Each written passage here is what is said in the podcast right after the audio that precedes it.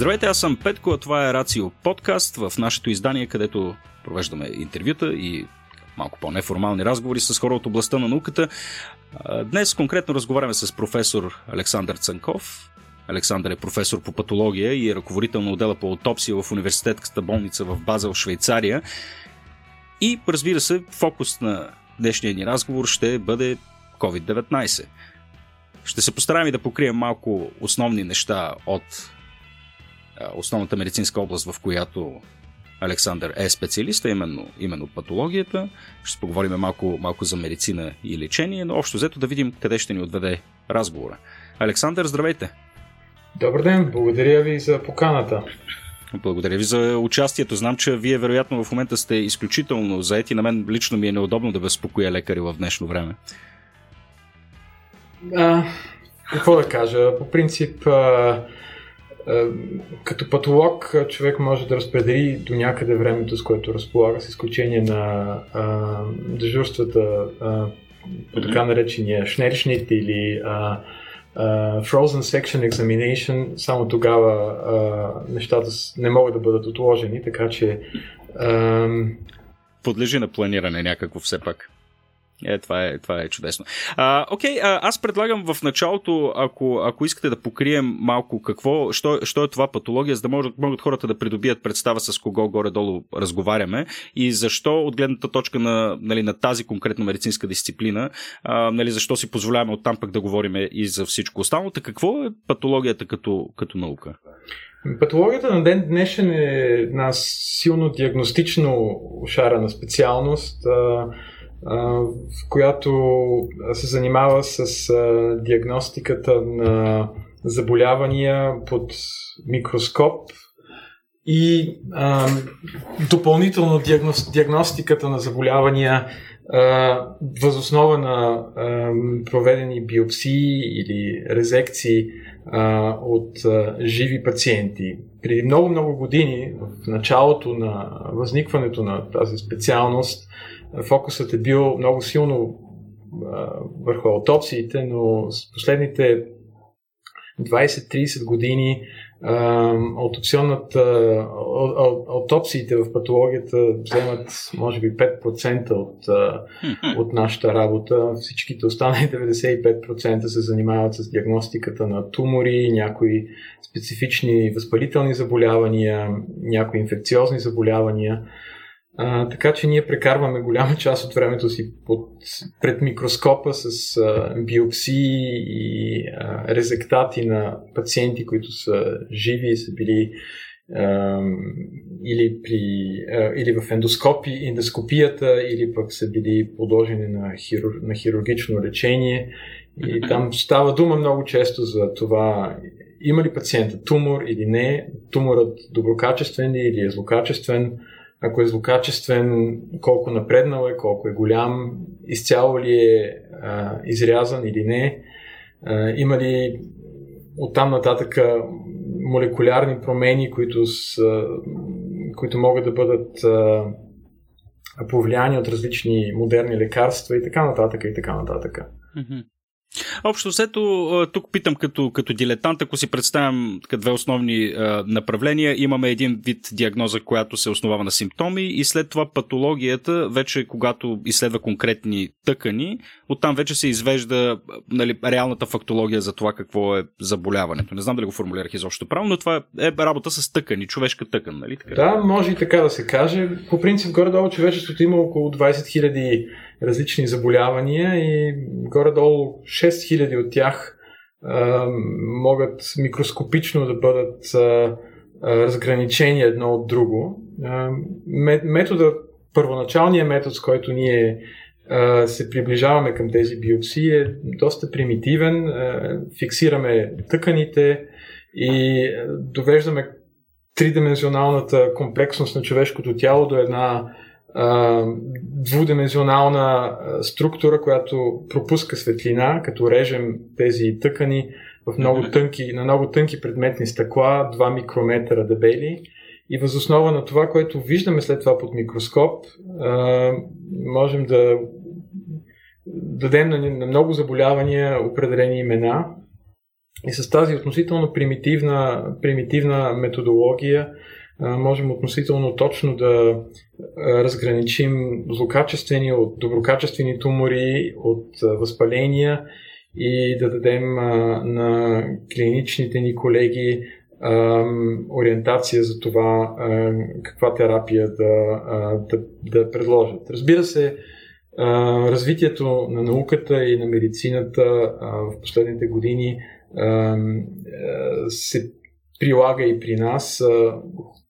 Хубавото на нашите методи е, че тъканите, които ние изследваме, са, не са вече витални, но те не се разлагат или разграждат и както протеините, така и ДНК, а до някъде и РНК са запазени в тези тъкани. Ние може да ги изолираме, може да ги визуализираме, може да ги изследваме, така че а, информацията а, за това а, каква, как, какви генетични промени имат туморите, има ли генетичен материал на, на, на, на чужди организми, например на, инф, на инфекциозни организми. Всичко това е запазено в тези тъкани и може да бъде изследвано с а, модерни методи.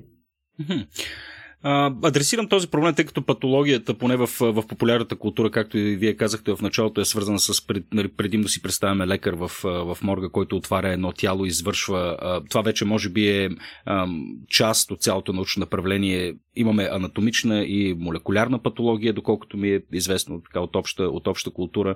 А, така ли е всъщност? Вътре, има, вътре имаме някакво разделение вътре в самата дисциплина на това какъв вид тъкан се изследва и как. Нали? Да, да, така или иначе, по принцип а, а, а,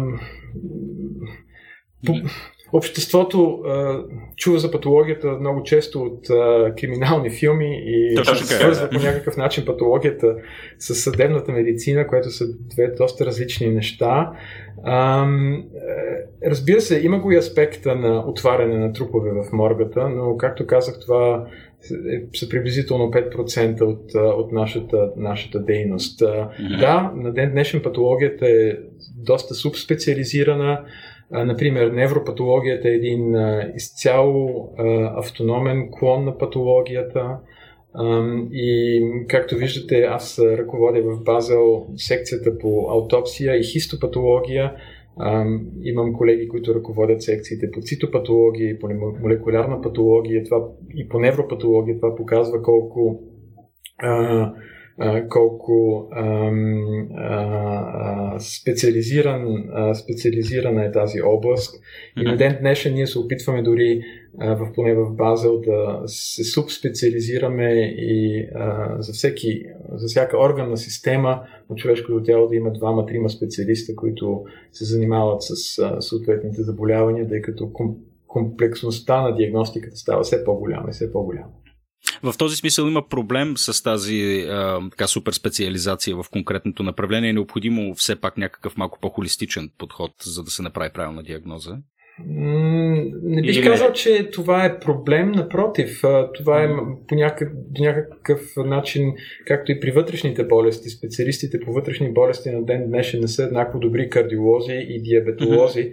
Ако човек има сърдечен проблем, търси кардиолог. Ако има ендокринен проблем, ендокринолог и нещо подобно се случва и в патологията.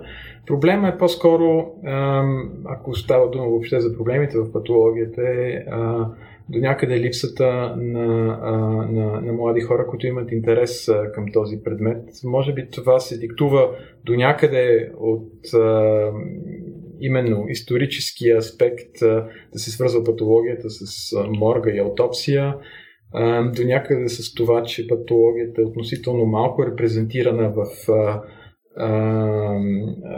медицинското образование на, на младите хора и защото се знае за нея относително малко. Но това е един а, прекрасен предмет, а, в който с а, относително, относително а, бързо може да се стигне до една много конкретна и решаваща за пациента диагноза.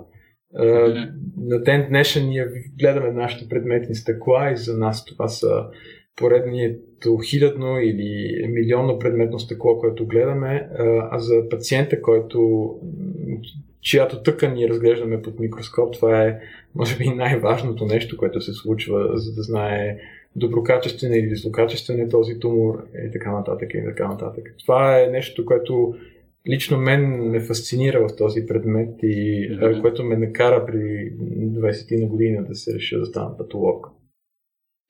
Да, много е а, притеснително точно това разминаване в това, че нали, не, е, не е популярна специалност, а едновременно с това по всичко личи, че тя е така критикал за това да се, нали, да се може да се направи една правилна диагноза, особено пък и в, в, днешно, в днешно време, когато виждаме така, нарастване, поне чисто статистически тук не знам, а, нали, поне като, като, като член на широката публика ясно се вижда, че има нарастване на раковите заболявания, нали, на, на, хронични, на всяка вид хронични заболявания. И тук нали, ролята на патологията в, в случая е, е очевидно изключително важна и е много притеснително, като казвате, че няма млади хора, които се интересуват от това. Хм. И не знам това доколко е универсален проблем а, по целия свят, но в България със сигурност а, е. Доколкото последно слушах, имаше около 40, бяха казали в, а, така, в масовите медии, около 40 останали патолози в България. Не знам дали реферираха конкретно към а, някакъв а, нали, по-специален тип патолози, нали, в, в рамките на дали хистопатолози, цитопатолози или нали, анатомни патолози, но във всеки случай цифрата прозвуча леко плашещо. А, да не говорим пък за средната възраст. Окей, okay, говорейки за важността на тази дисциплина, днес е изключително така актуално да се говори и за, за нещо, през което всички преминаваме, за, за COVID-19, за този, за този нов вирус. И всъщност а, идеята аз да се обърна към вас беше една поредица от интервюта, които направихте в края на април месец, в които очертахте някои много интересни резултати от конкретни изследвания, които са извършвани в, в вашия отдел в, в Базел. Искате ли да разкажете малко повече за това и как се промениха всъщност нещата през последните няколко месеца, тъй като не знам доколко информацията продължава да е актуална? Да, благодаря много за въпроса. Това е ам, цялата ситуация с COVID-19 е нещо, което отново показва колко важна е патологията и ам, особено при а, новоизникнали заболявания, а, при които човечеството няма огромна представа от това а, каква е интеракцията между вируса и тялото. В смисъл, а, за SARS-CoV-2 вируса се знае относително много от, неговата, от неговата вирологична гледна точка, а, неговата генетика, а, но а, интеракцията между вируса и човешкото тяло беше до началото на април не съвсем ясна. Да не говорим, че в много държави поради едни или други причини от една страна властите или различни инстанции съветваха да не се правят аутопсии с оглед на това, може би анатоми, патолозите да не се заразят. Но за нас, когато бяхме конфронтирани с нарастващия брой от смъртни случаи в Базел, беше ясно, че ние трябва да разберем какво се случва в човешкото тяло с, а, а, при, при тези пациенти. Трябва да се каже, че в момента, в който ние започнахме да правим аутопсии, имаше 4 публикувани случая, въпреки че вече имаше над 80 хиляди мъртъвци по света. А, с а, целия респект към този вирус, но без страх, а, ние предприехме аутопсиите на съответно 11-те починали пациента в Базел и а, колегите от а, съседния град а, Листъл предприеха аутопсии на 10-тината починали а, в този кантон. А, и с това успяхме да наберем данни за това какво се случва в човешкото тяло при, при 21 пациента и ги публикувахме още в началото на май в английския журнал Histopathology. Публикацията е свободна и може да се прочете от всеки. Това, което а, намерихме и което беше различно от това, което се очакваше, е, че не толкова а, възпалителните процеси в белия дроб стоят а, на преден план, колкото а, а, смущение в а, циркулацията на белия дроб а, и на микроциркулацията на белия дроб. А, след, след тези открития, и, които бяха подкрепени от последващи много други публикации, в момента виждаме, че така се каже един от, от основните фокуси на, на интеракция между вируса и човешкото тяло са а, капилярите на белия дроб и проблемът на това заболяване а, трябва да се търси там. Това е една от, една от а, обясненията защо а, обдишването на тези пациенти а, не функционира така добре, както, а, както при други подобни заболявания на белия дроб. А, Значи, извинявайте, като споменахте циркулация, имахте предвид циркулация на кръвта. Циркулацията на, на кръвта, да. Ам, ако човек се постави също така и, и а, това, което се знае от епидемиологията, а, кои пациенти имат висок риск от това да развият тежко протичащо COVID-19 заболяване, а, всъщност рисковите фактори са също а, много, а, много фиксирани върху състоянието на кръвоносно-съдовата система. Това са хора, а, които имат а, високо кръвно, а, които а, имат а, диабет, които имат атеросклероза.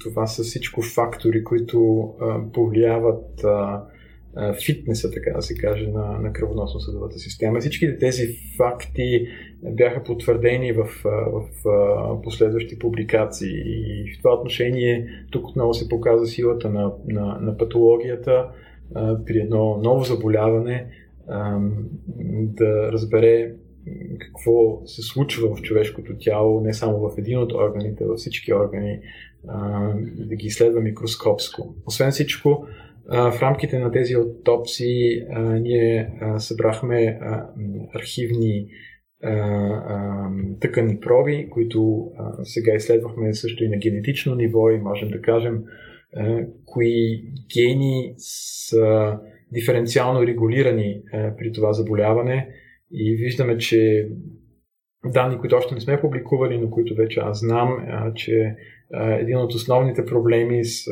регулацията от една страна на гени, които са свързани с отговора към вируси, интерферон респонсивни гени и от друга страна гени, които са свързани с възникването, и стабили... възникването на нови кръвоносни съдове и стабилитета на кръвоносните съдове. Това са, това са двете, така се каже, централни, е, централни нива на дерегулация на гени, при COVID-19 в сравнение с много други заболявания на белия дроб, което също подкрепя това, което видяхме под микроскоп. А, нещо, което на мен ми възниква като въпрос е при положение, че вече имаме нали, съответно и нали, така, старито предполагаме репликирано на други места, както вие казахте, тези факти вече са потвърдени. А, по никакъв начин в, така, в рамките на обществения дискурс, когато се говори за COVID-19, продължаваме да говорим за проблеми с кислород, с дишане и, и с всичко останало думата кръв, кръвоснабдяване и, и циркулация изобщо не се а, споменава, което пък не знам до каква, до каква степен нали, рефлектира и върху това как се отнасяме към лечението потенциално. Ам, това не е точно моята перспектива, поне, ам, поне от немско говорящия и може би английско говорящия свят. Едно от нещата, които в момента със сигурност а, се прави е при хора с а, по-леко притичащи заболявания, които биват изпращани вкъщи, е да им се даде профилактично а, антитромбозно лечение. Това е нещо, което вече се прави и все още няма много проспективни данни, които да подкрепят това, но във всеки случай базирано на, на, на тези факти, които, които, които намерихме ние и, как, и други хора, също и, клини, и клинично, това е нещо, което се имплементира. Също така проблема с кислорода е ясен.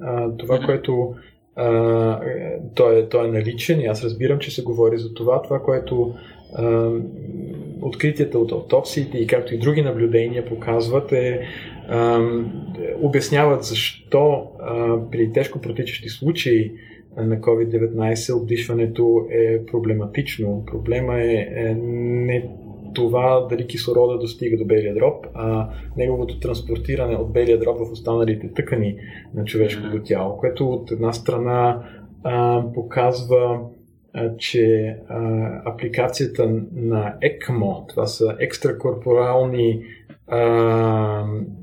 екстракорпорално обогатяване на кръвта с кислород, при тежки случаи трябва относително на време да се постави индикацията за това нещо. От една страна, от друга страна също показва, че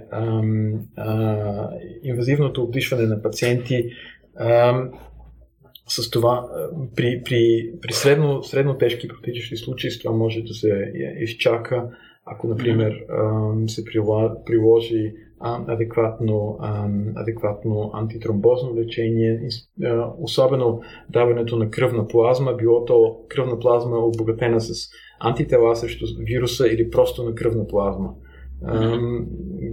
Положителният ефект на кръвната плазма е, че тя съдържа всички фактори за и срещу съсирване, които са необходими на човешкото тяло, за да балансира, за да балансира процеса на съсирване на кръвта. Едно от нещата, които прави този вирус наистина много, много страшен в колективното ни съзнание е факта, че буквално всеки, а, хайде не всеки ден, но през няколко дни виждаме статия за а, нов вид симптоматика или нов вид патология, която свързваме по някакъв начин с вируса. Имаше странни синдроми при деца, а, имаше съответно информации за това, че се отразява непосредствено на мозъка. А, Можем ли да поговорим малко за този, този така, широк спектър от патологии, които се наблюдават при, при този вирус и доколко това всъщност е нормално за такъв, за такъв тип патогени? А, не всички от симптомите, които, а, с, за които се говори, са директно свързани с вируса. Много от тях са свързани с нарушаването на кръвоснабдяването в а, органите а други са следствие на мерки, които се mm-hmm. поемат, но общия знаменател на всичките тези проблеми е най-вече микроциркулацията. Специално ние изследвахме мозъците на починалите пациенти.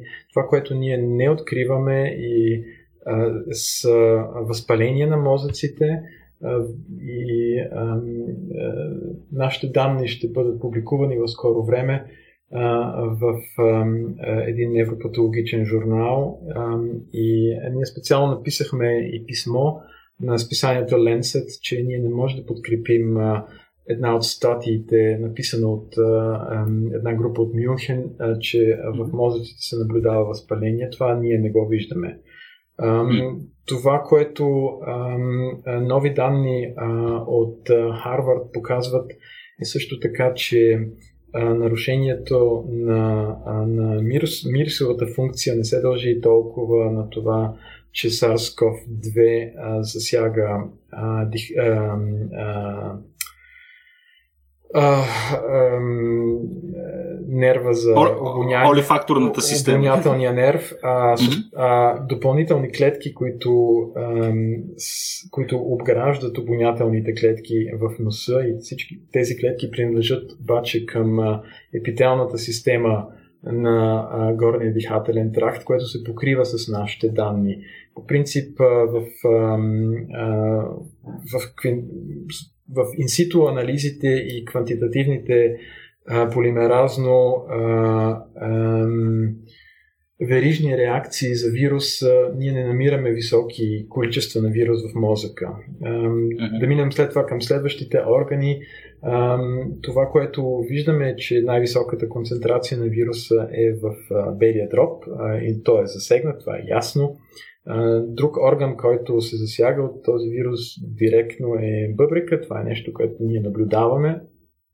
Някои бъбречни епителни клетки имат рецептори за този вирус и ние виждаме с инсито методи и с молекулярни методи, че в бъбриците има относително голямо количество вируси. Доста по-малко от това в белите дървове, но относително голямо количество и това, което виждаме при пациенти с тежък COVID-19, че те развиват а, а, остра бъбърчна недостатъчност, която не може да се обясни само с а, а, интензивно медицинските проблеми, а явно има, а, има директни ефекти на вируса там.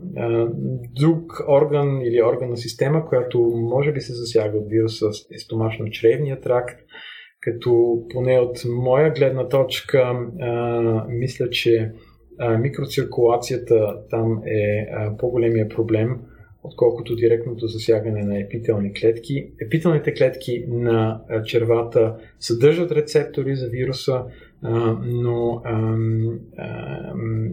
фекално-орална инфекция все още не е добре документирана пред този вирус. И аз мисля, че проблемите от страна на стомашно-чревния тракт са по-скоро микроциркулационни, в смисъл от засягането на кръвоносно-съдовата система. Това, което не виждаме е също така директно засягане на сърцето, в смисъл на миокардит. В момента а, а, с, а, пишем публикация по този, а, по този а, ефект от 25-те пациента, които изследвахме при един единствен. Ние виждаме засягане а, на сърцето, но само на ендотелните клетки, т.е. на клетките, които тапицират кръвоносните съдове на самото сърце, но не и на самите сърдечно, сърдечни клетки. Тоест отново там а проблемите са, се обясняват с микроциркулацията. Друг орган, който сега ни интересуваше, беше плацентата. Имаме, а, имахме пет пет бременни с COVID-19 с относително леко протичане на заболяването, чието плаценти изследвахме и при една от тях намерихме вируси в, в, в плацентата, но и там а, един от проблемите е също така микроциркулационен.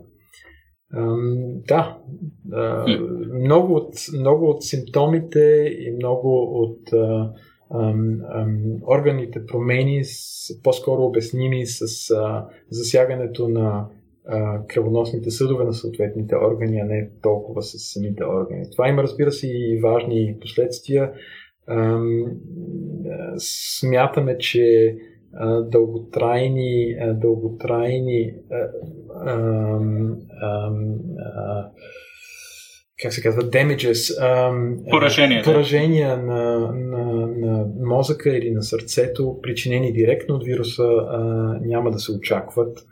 С изключение на това, ако пораженията са, се обяснат чрез инфаркти на съответните органи, причинени от, от промени в микроциркулацията. Но централна тема при, при това заболяване е с, с кръвоносно-съдовата система кръвоносно-съдовата система на всеки отделен орган. А, с това беше свързан и следващия ми въпрос, тъй като другото нещо, което, за което много се говори е, че дори и при нали, едно асимптоматично заболяване или при протекло сравнително леко заболяване, а, пак а, се случват а, дълготрайни поражения или дълготрайни ефекти поне се наблюдават на различни системи в, в човешкото тяло. А, това до каква степен също е удостоверено по някакъв начин? Ако съм го изкарал на крак, в последствие е възможно ли да възникнат някакви, някакви проблеми? Вследствие на, на вируса и на нарушението на тази микроциркулация, за която говорим?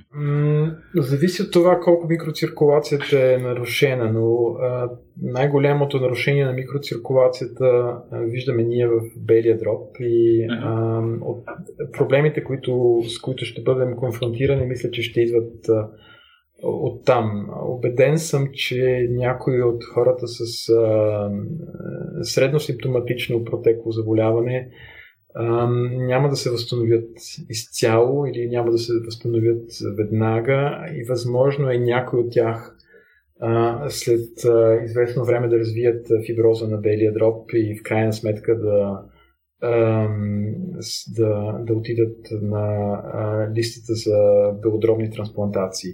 Mm-hmm. Точно това според мен е един от проблемите, който не трябва да се подценява и за който си струва а, да инвестираме в относително простите и не много струващи мерки за сигурност, колкото и да са ни досадни, като това да, да си мием и чистим ръцете на време, да носим а, маски а, а, и а, да запазваме дистанция един от друг.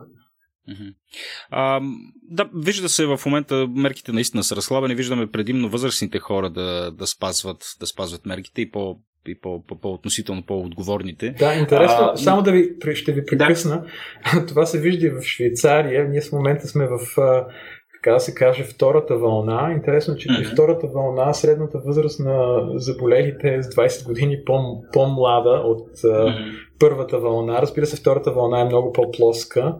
А, и а, така да се каже, може да се каже, грубо казано, възрастните са се научили и знаят, че а, трябва да се пазят. А, и сега а, младите а, хора, сега е на младите. по-младите хора, които смятат, че са, че са хайде да не кажем имунни, но а, а, непобедими от вируса, а, те си патят. И много от тях няма да имат проблем, но някои от тях, и за жалост в момента не знаем кои, но някои от тях ще имат, ако преживеят заболяването, проблеми, които ще ги съпътстват известно време, а някои ще бъдат съпътствани от тях целия си живот. И това да. трябва просто да, да, да, да го има човек в предвид. Да, аз с това беше свързан и следващия ми въпрос. Нали, очевидно поведението, което наблюдаваме е провокирано и от факта, че а, нали, много се говори за това, че младите го изкарват по-леко, ако изобщо го усещат, но едновременно с това има немалко описани случаи, дали не, не, не, не чисто анекдоти, а сигурно си документирани на млади хора, които в привидно здрави, без да имат някакви съпъстващи заболявания, които описахте а, малко, малко по-рано, а, страдат изключително тежко от тази болест. Сега тук въпросът ми е свързан с това дали това е някакъв вид статистическа аномалия, която се наблюдава при всички видове а, болести, или включително и при грипа, или нали, ако щете и настинката. Дали е статистическа аномалия това, или, или всъщност това нещо е зачеркнато като, като въпрос на, на шанси вследствие на закона на големите числа, а се търси конкретна причина защо при някои хора това се случва, при други не, като генетични предразположености, например? Аз мятам, че по принцип от отговора за всяка статистическа аномалия в колектив в живи организми е в крайна сметка недобра генетична констелация. В този смисъл отговор е да на всичко. При всички заболявания или при много заболявания, които ние които ние познаваме от години, както и при много инфекциозни заболявания, има генетични констелации, които ни правят по-податливи или по-резистентни към тях. Е, това се показва от историята и от еволюцията на човечеството, въпреки че преди много-много години чумата е била смъртоносно заболяване, човечеството е преживяло, значи има генетични констелации в нашата популация, които са правили част от хората резистентни към чума. И същото може да се каже и за SARS-CoV-19, за SARS-CoV-2 вирус. Вероятно, като оставим рисковите фактори, които знаем при възрастни хора на страна, има генетични констелации при млади хора, които правят вероятността за симптоматично или тежко симптоматично заболяване по-висока. И това са със сигурност генетични промени в съсирваемостта на кръвта, в, в, фитнеса на клетките, които изграждат, които, които тапицират кръвоносните ни съдове отвътре и ние сега започваме да учим за това мои наблюдения от, от, от, от, от, някои, от някои по-млади пациенти показват, да, наистина това е така. Да, по-млада жена с симптоматично заболяване имаше генетична вариация в един от гените, които кодира за един фактор, който предпазва от съсиреци. Това, например, не ни очуди. Предполагам, че има много индивиди, които не са наясно с това, че имат неблагоприятна генетична констелация, тъй като не са били изложени на този вирус, но при една неблагоприятна генетична констелация толерантността на човешкото тяло към този вирус може би да е намалена. Всичките тези констелации в момента още не ги познаваме, но съм сигурен, че в рамките на следващите години ще научим много за тях. Но в, от моментна гледна точка не можем да предвидим кой от младите пациенти би имал по-висок риск. Аз вече два или три пъти бях запитан в имейл, имейли от пациенти дали, например, фактор 5 Лайден мутациите са с по-висок рисков фактор. Това още не е съвсем ясно, но вероятно, но вероятно това са мутации, които особено гинеколозите и по-млади жени, които използват противозачатъчни средства, познават при наличието на, так, на такава генетична констелация, по принцип даването на противозачатъчни средства не е много не е много разумно и някои хора знаят за това, че те имат тази, тази генетична констелация и ме питат именно за това. Тази генетична констелация предразполага към по-висок риск от тромбози и вероятно не мога да кажа със сигурност, но вероятността за по-тежко протичане на, на COVID-19 заболяването може би при тези пациенти е по-голяма. И подобни рискови констелации вероятно ще се открият а, а, в, в, в следващите месеци и години а, при а, симптоматично и тежко протичащи заболявания при млади хора, но в момента не може да се каже кой ще бъде. И да, риска от смъртност при това заболяване вероятно е някъде в рамките на един промил или някъде там, може би при млади хора по-малко, но когато екстраполираме този рисков фактор върху популации от милиони, изведнъж се оказва, че това ще са хиляди хора. И именно за това аз казвам, че относително, да, наистина мерките за сигурност са ни много досадни, да носим маски, да се мием ръцете, но те са относително неболезнени, относително прости, относително ефтини и са доста ефикасни. Те не предпазват напълно, разбира се, но може би намаляват риска от това да заразим своите как се казва, съжители, съграждани, да. може би с 70-80%, което променя изведнъж нещата доста. Да, да, доста говори за обществото, в което което в момента живеем, когато единственото нещо, което трябва да се направи е да се сложи една лека маска и да се мият ръце и това по някакъв начин създава неудобство. Вече идеята ни за неудобство е доста, доста разтеглива, според мен. Но, но това, си е, да, това си е проблем. Добре, като говорихме за, за идентифициране на този вид генетични констелации, в момента знаем, че, че се работи по вакцина, а, като тук позволявам си отново като дилетант да кажа това, което съм чел към момента е а, подхожда се по-конвенционално към разработването на такъв тип вакцина, в смисъл такъв, че се използват вероятно същите методологии, същите принципи на действие на вакцините, каквито познаваме при другите вируси.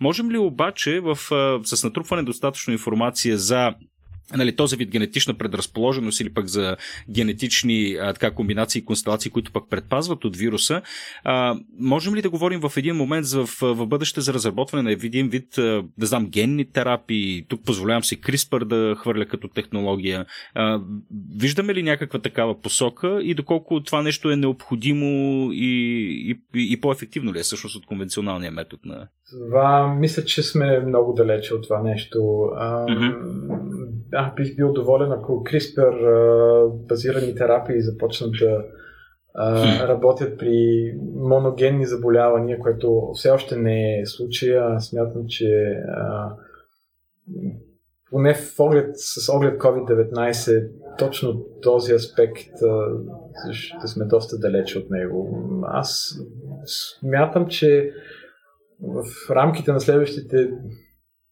хайде да кажем най- най-много две години, ще има ефикасна вакцина а, срещу SARS-CoV-2. А, дали ще е еднократна, по-скоро ще е многократна вакцина, дали всички ще изработят адекватен, адекватна имунна, а, а, имунен отговор не, не е ясно, но предполагам, че по-скоро нещата ще, ще, ще отидат на там. Но по отношение на вакцините, аз съм също относителен дилетант. Това не е, не е моята област. Добре, а, тъй като доколкото разбрах сте с а, така, ограничено време, ако ми позволите още 5 минути, да. Е, е, какво. А, какво вас в момента ви провокира интелектуално? Дали във връзка с COVID-19 или пък нещо свързано непосредствено с вашата работа? Коя е, коя е една от мистериите, която, която ви вълнува и дали сте склонни да я споделите с нас? В принцип, много дълго време а, и продължават, разбира се, да ме вълнуват мистериите около а, раковете на лимфните възли и а, левкемиите и с това се занимавам от а, много време насам. А, интересуват ме лимфоми и левкемии, с които относително малко хора се занимават. А, откриването на мутации в, при тези заболявания, които са толкова важни за възникването на тумора, че тумора е зависим от тях и които могат да бъдат изключени или повлияни а, терапевтично с оглед на това туморите да, да изчезнат или да се смалят а, без даването на химиотерапия.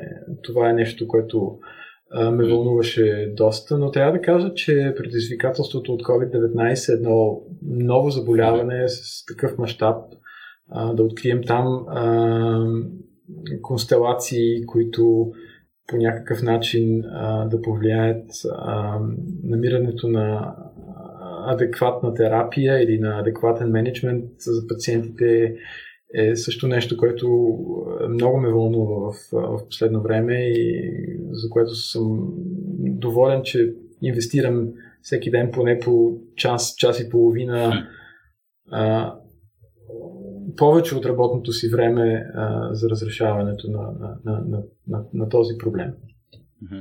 А, забелязал съм, че има двама типа души, които се, двама типа учени, които се занимават конкретно, конкретно с проблема с рака. А, вие към коя група принадлежите? Към тези, които са убедени, че е въпрос на време да надвием това на заболяване във всичките му многобройни прояви и, и сложни, сложни на форми на поведение, проявление, лечение и така нататък?